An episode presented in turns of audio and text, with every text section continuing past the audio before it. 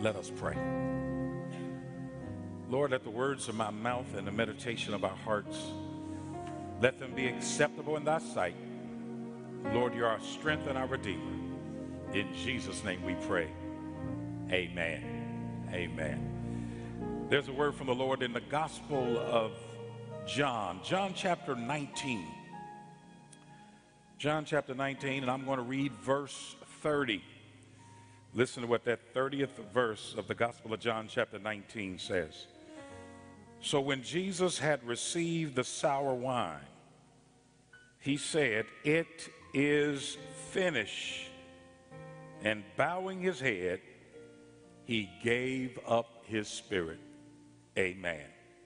It is finished.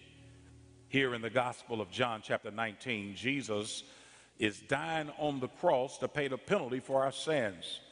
For all have sinned and come short of the glory of God. There is none that doeth good, no, not one. All we like sheep have gone astray. And our sin has separated us from God. And so Jesus came, died on the cross to pay the penalty for the sins you and I committed. And when Jesus died on the cross, there were seven sayings that he spoke while he was on the cross. Seven sayings. Father, forgive them, for they know not what they do. Woman, behold your son. Son, behold your mother. I thirst. Eli, Eli, lama sabachthani. My God, my God, why hast thou forsaken me? Today, you will be with me in paradise. Father, into your hands I commit my spirit. And then, of course, this is one that the scholars say more than likely was the last saying of Jesus. It is finished. And this is the assignment that Jesus had. This is the primary purpose for Jesus coming to this earth. He came from heaven to earth, and he did that primarily to die on the cross to pay the penalty for our sin. That's what it's about. He gave his life so that we might. Matter of fact, Jesus was born to die. God wrapped himself up in humanity, born of a virgin, and he was born to die. And in his dying, now you and I get to live. That's his primary purpose. That's his assignment. That was his mission. Well, Jesus did a lot of other things. He healed the sick, he raised the dead, gave sight to the blind, he fed multitudes. Jesus did a lot of things. All of that was secondary primarily his purpose was to go and die on Calvary's cross. Matter of fact, uh, Jesus still does a lot of things today. He'll heal you, he'll deliver you, uh, he'll give you a house and a car, he'll help you pay your rent, he'll give you a man, a woman, he'll do all those things. He'll help you with your career. Uh, but all of that is secondary. Uh, primarily, he came to die on the cross for us. Jesus didn't come all the way from heaven to earth to give you an upgrade uh, on your SUV or to give you a new house. No, he came that you might have life and have life more abundant. And Jesus, uh, from the time he came on this earth, it was all about getting to Calvary to die on the cross.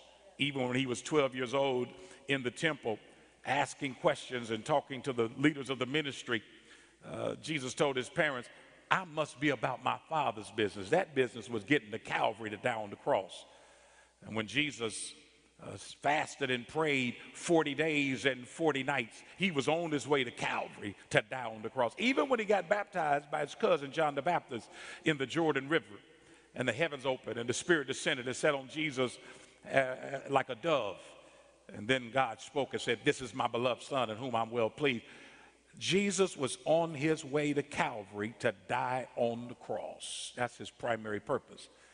And I also need to add that when Jesus came to the earth, from the time he got here, the enemy, the devil, was trying to keep Jesus from getting to the cross so he couldn't pay the penalty for our sin. That, from the time Jesus got here, uh, when Herod uh, killed all those little boys in Bethlehem two years and under trying to get to Jesus, that was Satan's way of trying to keep Jesus from getting to the cross. And even when Jesus fed that multitude with two fish and five biscuits, right after that in John 7, they tried to make Jesus a king. Now, how you going to make him what he already is. He's Lord of Lords, he's King of Kings. But that was the devil trying to give Jesus an easy way out. You don't have to get to Calvary. We'll make you a king right here. It was him trying to keep Jesus from dying on the cross. And in those, the, that when Jesus finished fasting those 40 days, that's when Satan tempted him three times turn stone into bread, jump from the pinnacle of the temple, bow down and worship me. Because if Jesus, if Satan could have gotten Jesus to give in to any one of those temptations, then Jesus couldn't have died for the sins of the world. He would have had to die for his own sin. That was nothing but the devil trying to keep Jesus from getting to Calvary's cross. And Jesus told his 12 disciples on one occasion, he said, I got to be delivered into the hands of man and crucified. Peter said, That'll never happen. It'll happen over my dead body. We're not going to let that happen. I'll go to jail for you. I'll die for you. And here was Jesus' response to Peter Get behind me, Satan.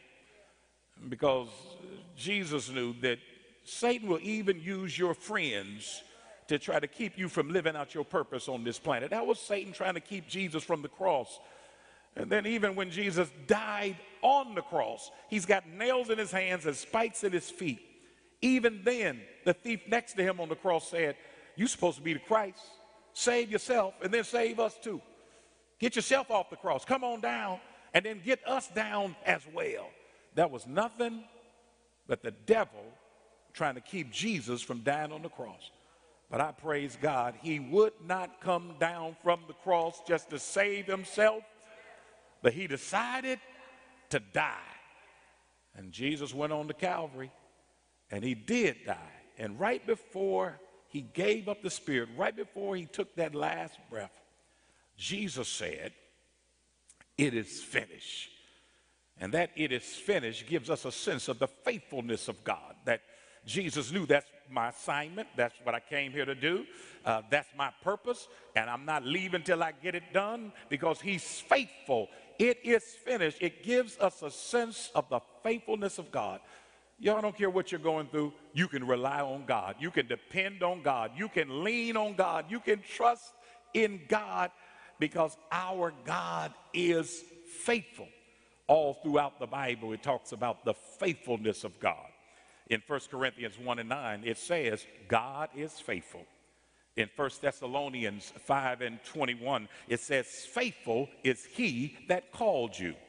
In 1 Thessalonians 3 and 3, it said, The Lord is faithful who has and will establish you. In Hebrews 2 and 17, it says, He's a faithful high priest. In Hebrews 10 and 23, it says, Faithful is he that promised. In 1 John 1 and 9, it says, if we confess our sin, he's faithful and just to forgive us. In Revelation 19 and 11, it said, And I saw heaven open, and behold, a white horse. And he that sat on him was called faithful and true. Your God is a faithful God no matter how difficult life is, no matter how hard it gets, you can depend on him because what we learn on Calvary's Hill as Jesus is dying, when he says it is finished, it gives us a sense of the faithfulness of God. Yeah, because your Calvary didn't sneak up on God. It wasn't like uh, something jumped off and God didn't know it was going to happen. It surprised God, and God had to come up with some last ditch effort to try to figure out what to do when they were trying to crucify Jesus. No, the, y'all, the crucifixion was prophesied. It's a part of the, matter of fact, it's what I call the providence of God. Providence, P R O, that's the prefix, pro. It is um, before. Providence, vidence is associated with like video, to see. Uh, so before, the dense, providence, to see, that means that God sees before. And providence is in the same word family as provision. Here's what God does that God has the ability to see anything before it happens and then provide the provisions that are necessary for us to be able to deal with it. That's what Calvary was all about. It did not sneak up on God, it was prophesied that this would happen. Let me show you exactly what I mean. In John chapter 19, verse 23, verse 23 says, then the soldiers, when they had crucified Jesus, took his garments and made four parts, to each soldier a part, and also the tunic. Now the tunic was with, without seam, woven from the top in one piece. They said, therefore, among themselves, Let us not tear it, but cast lots for it. Who shall it be? That the scripture might be fulfilled, which said, They divided my garments among them, and for my clothing they cast lots. Y'all, in Psalm 22 and 18, it was prophesied thousands of years prior to this that they would gamble for the garments of the Messiah. And now we see the fulfillment of it here in John chapter 19, that the scriptures might be fulfilled. Because our God is so faithful that he'll make a promise, then he'll perform it. This didn't sneak up on him. In verse 28, it says, After this, Jesus, knowing that all things were now accomplished, that the scripture might be fulfilled, said, I thirst. Now, a vessel full of sour wine was sitting there, and they filled a sponge with sour wine, put it on hyssop, and put it to his mouth. Y'all, it had already been prophesied in Scripture in Psalm 69 and 21 that the Messiah would drink of this sour wine, this vinegar he would drink of, and now it is performed, it's fulfilled here when Jesus is on Calvary's hill because God prophesies and performs it. God promises it, and all the promises of God are yes and amen in Christ Jesus. Then he promises, then he performs it. Let me give you one more. In verse 36, for these things were done that the scripture shall, should be fulfilled, not one of his bones shall be broken. In Psalm 34 and 20, it was prophesied thousands of years before this that the Messiah, his bones would not be broken. And the fulfillment of it came in John chapter 19 with Jesus down on the cross. Uh, let me explain it a little further. Uh, when the Roman soldiers would crucify somebody, uh, they would crucify them, nail them to the cross, but then when they weren't dying fast enough from the perspective of the Roman soldier, then they would go and break the legs of the ones who were being crucified to hasten the death, to rush them into death. So they broke the legs of the thieves that were on either side on the cross with Jesus. But when they got to Jesus to break his bones, his legs, Jesus had already died. So his legs were not broken. Y'all, that didn't by happenstance happen, it was prophesied. because uh, God makes prophecies, then He performs it. God makes promises, and then He performs it. Y'all, whatever's going on in your life, no matter how difficult it is, keep on trusting in God. He's going to do everything He said. Jesus, matter of fact, He prophesied His crucifixion. I got he told his disciples, I got to be delivered into the hands of evil men and crucified. And then he was crucified. And he also prophesied his resurrection the third day I'll rise again. And three days later, God did raise Jesus from the dead. And he's also prophesied he's coming back again. The second coming of Christ, where he's going to rapture out his church. And I'm just convinced, uh, since he was right about them gambling for his garments, since he was right about the drinking of the vinegar, since he was right about not breaking his bones, since he was right that he was going to be crucified, since he was right he was going to be raised from the dead, I just got to believe he's right that he's coming back again. He prophesies it, he promises it, then he performs it. I believe the reason why so many of us don't have resurrection victories is because we give up on Friday. On Friday, that's when they nailed his hands. Friday, that's when they gambled for his garments. Friday, that's when they spit on him. Friday, that's, that's when they put that fake crown of thorns on his brow to tease him about being the king of the Jews. Friday is when they put a spear in his side. Friday is when he died. But early Sunday morning, God raised Jesus from the dead. Resurrection victory. And the reason so many of us don't have a resurrection victory, because we give up on Friday. Matter of fact, what you're going through right now may just be your Friday. Sickness, disease, death of a loved one, loss of a job, taking a cut in pay, going through hardships and difficulties. This may just be your Friday. But if you could just hang on in there to Sunday morning, I serve a God that will give you resurrection victory. The same spirit that raised Jesus from the dead is now living in you. You got to learn how to wait on the Lord. there's a benefit, there's a blessing in waiting. They that wait upon the Lord shall renew their strength. Mount up with wings like eagles and run and not be weary, walk and not faint. Wait on God. God will show up and give you the blessing you need. I'll never forget that phone call. Dr. James Anthony Jackson called me one day, and he was telling me about a story he had read about uh, this husband and wife, this very old couple. They've been married for more than 50 years, and then the wife got sick. And when she got sick, she, she went right into a coma. And when she slipped into that coma, it was so much on the old husband that he called for his pastor. They were Christians.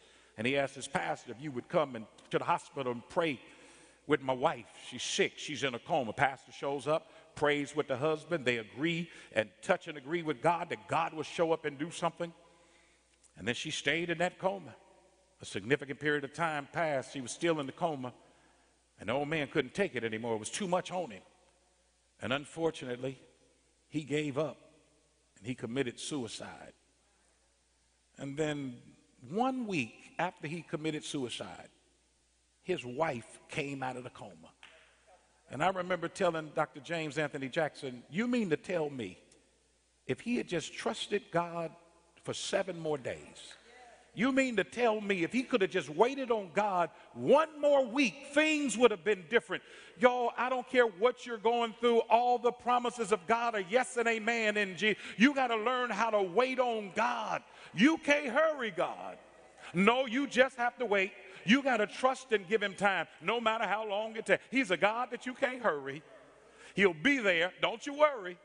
He may not come when you want him, but he'll be there right on time.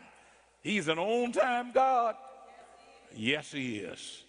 Jesus said, It is finished.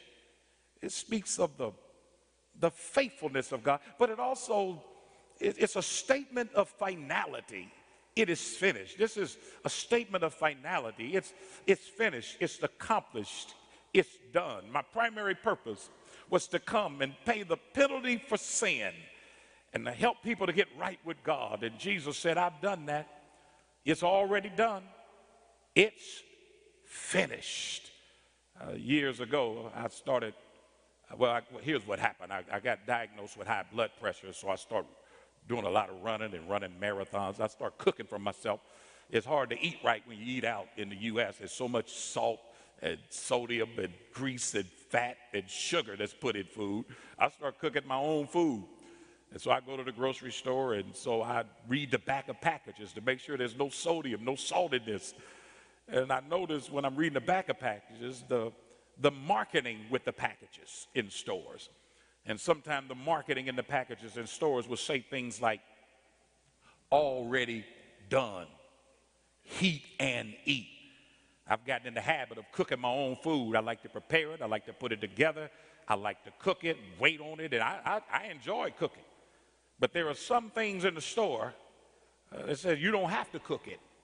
On the wrapping, the marketing says you can buy some chicken and it's all wrapped in packets and said already done. Heat and eat. What they're saying is when you get home, you don't need any preparation. You don't need any setup. You don't need any cooking. You don't need to add anything. It's already done. Y'all, when it comes to salvation and our sins being forgiven and us getting in a right relationship with God, that's what Jesus is saying. It's finished. It's, it's final. It's already done. You don't have to prepare. You don't have to add anything. You don't have to mix anything. You don't have to bring anything. It's already done. But here's our issue we keep trying to add something to Jesus saying it's finished. Now, how are we going to come behind Jesus and add something to him saying it's finished? And we're not the first ones to do that. Uh, the Apostle Paul had an issue with those uh, believers in Ephesus. He wrote a letter to them. And when he wrote that letter to the, to the Christians in Ephesus, he told them in Ephesians chapter 2, he said, Listen, by grace are you saved through faith. It's not of yourself, it's a gift of God, not of works, lest other folk will start boasting about it. So he gives us in Ephesians 2, he gives us the equation for salvation. Grace plus faith equals salvation. The grace of God plus our faith equals salvation. Well, the problem the Apostle Paul had, and the problem we got today, we keep trying to add something on to that, thinking we need to add something to get saved. So we say grace plus faith plus water baptism, or grace plus faith plus joining the church, or grace plus faith plus speaking in tongues, or grace plus faith plus the Lord's Supper, grace plus faith plus giving, grace plus faith plus holy living. We keep trying to add something to grace and faith, and you don't have to do that. Jesus said it's finished, it's already done. It's God's grace and our faith. Yo, we don't get baptized to get saved. We get baptized because we are saved. We don't unite with a church to get saved. We unite with a church because we are saved. We don't operate in the gifts of the Spirit to get saved. We operate in the gifts of the Spirit because we are saved. We don't take the Lord's Supper to get saved. We take the Lord's Supper because we are saved. We don't give generously to the things of God to get saved. We give generously because we are saved. And we don't try to live holy so that we might get saved. Uh, we try to live holy because we are saved. Jesus said, I've already died on the cross. I've already shed my blood. I've already done everything that is necessary for you to be saved. It's already done. It's finished. And don't try to add anything to that. I love Dr. E.V. Hill. He's in glory now, but Dr. E.V. Hill had such a great imagination. I loved his sanctified imagination. And he was, he was dealing with Jesus dying on the cross. And when E.V. Hill was talking about Jesus dying on the cross, he said, as Jesus died on the cross, that he, he lifted his hand to grab the holy hand of God. And then he reached down to grab the sinful hand of humanity because sin had separated divinity from humanity. And so Jesus reaches up to grab the holy hand of God and he reaches down to grab the sinful hand of humanity to pull that together. And he said it must have been a terrible strain. Uh, and Dr. Hill said, because Jesus at the time had nails in his hand and spikes in his feet. It had to be a terrible strain, but he did it anyway. He reaches up and grabs the holy hand of God, and he reaches down and grabs the sinful hand of humanity, and he pulls it together and says, It is finished. There's nothing that you and I can add to the finality of Jesus saying, when it comes to salvation and what it takes to get right with God, it is finished. Uh, the writer of the book of Hebrews, he had to deal with that too. And in, in Hebrews chapter 10, uh, he says in, in verse 12, he said that, that Jesus went into the heavenly holy of holies. And he went in and he made one sacrifice of his blood for sin. And he did it for all and forever. And then in Hebrews 10 and 12 it says, and then he sat down. Boy, that's it. When Jesus made the sacrifice in the heavenly holy holies, shed his blood, then he sat down. That is so significant because you know, when he was writing the letter, uh, the, the book of Hebrews, that the ones he was writing to, the Hebrew people, they had that tradition of Judaism, and they knew that the high priest would go in the temple beyond that veil into the Holy of Holies, and every day, uh, every year on the Day of Atonement, shed that animal's blood for forgiveness of sin. And then the people would sin, then they cut, the high priest would come back next year beyond the veil into the Holy of Holies, shed that animal's blood for forgiveness of sin. Then the people would sin again. Next year on the Day of Atonement, he'd come back, and he kept on doing that year in and year out. And in the Holy of Holies, there was no chair for the high priest to sit in. And the reason there was no chair for the high priest to sit in, because a chair would signify that your work is finished, your work is complete, your work is done, and now you sit down. But the high priest's work was never done. People kept sinning. He kept coming back making a sacrifice. They sinned, kept coming back making a sacrifice. His work was never done. That's why there was no chair for him to sit in because his work was never done. But when Jesus went into the heavenly holy of holies and he sacrificed his own blood for our sins, the writer of the book of Hebrews says, then he sat down. You know why he sat down? Because it's done. It's over. It's complete. It's finished. It is a statement of finality. Jesus down on the cross for our sins said, It is finished. Let me give you one more that it is finished gives us the source of power for the future. We can walk into the future that God has designed for us because of the work Jesus did on Calvary. Jesus paid the penalty for our past sins. It's finished. So now we get to walk into our future. I love that. So many people, uh, they, they can't live properly in the present and they have issues walking to their destiny in the future because they're still tripping off of their sins in the past. Jesus took care of that. He paid that penalty. He said it is finished. It gives us a sense of power now to walk into the future that God has designed for us. I already know your question. If it's finished, what are you talking about a future? It's done, it's over. No, you, he said it is finished. He did not say I am finished. Don't confuse I am finished with it is finished. There's a big difference between I am finished and it is finished. And and and here's the thing that when Jesus was dying on the cross, when Jesus spoke those seven last sayings, that there were people that were around the cross, they mistook some of the things he was saying. They misunderstood him. When Jesus said, Eli, Eli, lama sabachthani, one of the gospel writers said that they thought that Jesus was calling for Elijah. And they said, let's see if the prophet Elijah is going to come and help him. He wasn't calling for the prophet Elijah he was saying, Eli, Eli, lama sabachthani, which means, my God, my God, why hast thou forsaken me? And so when Jesus says, it is finished, I don't think it's much of a stretch to believe that someone may have misunderstood him and thought he said, I am finished. I'm sure his enemies would have loved to have heard Jesus say, I am finished. Sadducees, Pharisees, chief priests, Pilate, I'm sure they were somewhere smiling and grinning when they thought Jesus said, I am finished. We finally got rid of this troublemaker, making trouble in the system of our economy, making trouble in our religious system, making trouble in our social system. We finally got rid of him. He said, I am finished. No, he didn't say, I am finished. He said, It is finished that the penalty for sin has been paid. There's a way to get right with God. That's taken care of. It is finished. He didn't say,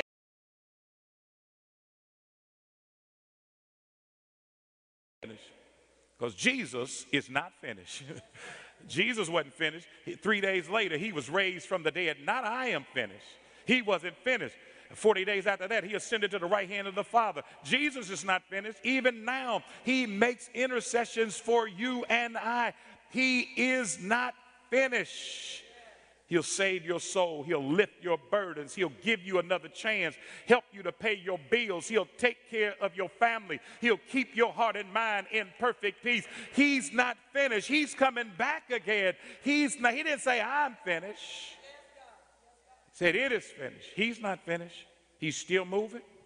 He's still working. That's why we have the source of power we need to move on to whatever our future is going to be. I don't know what your future holds.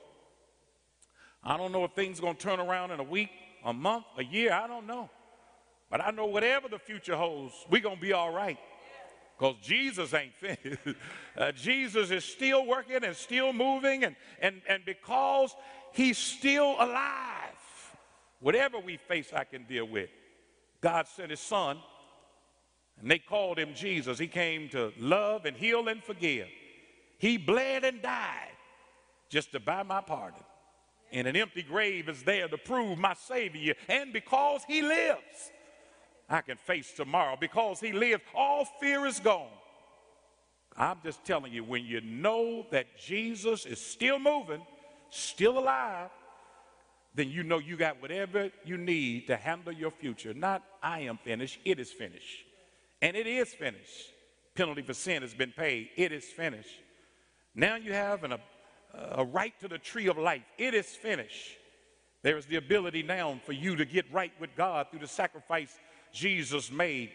It is finished. There's no longer a gap between divinity and humanity.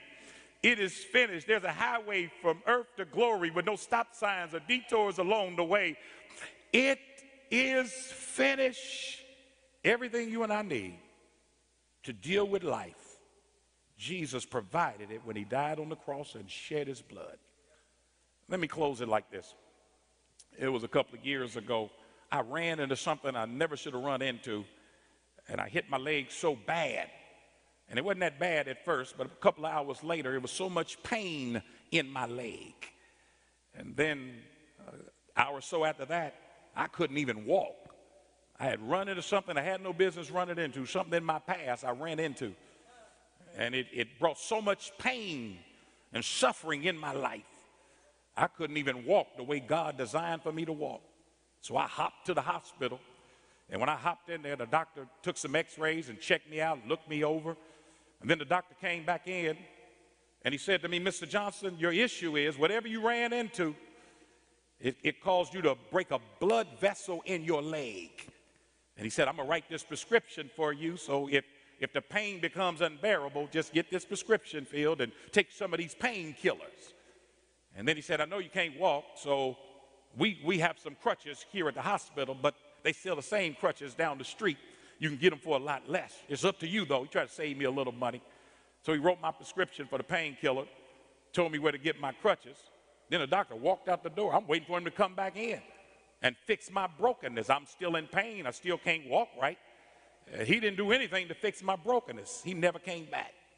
The nurse came in. And the nurse said, just sign right here and then see the ladies before you walk out. I said, wait a minute. I said, ma'am, uh, the doctor didn't fix my brokenness. He gave me painkillers and told me where to go get crutches, uh, but I'm still broken. I still can't walk right. And she said, Mr. Johnson, you broke a blood vessel.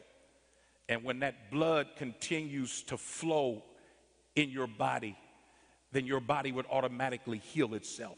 Watch what she told me. She said, I know you're broken. I know you can't walk right. But everything you need to fix your brokenness is in the flow of the blood. The doctor doesn't need to do anything else. He doesn't need to bring everything you need is already in the flow of the blood that will fix your brokenness. That's my word to you today.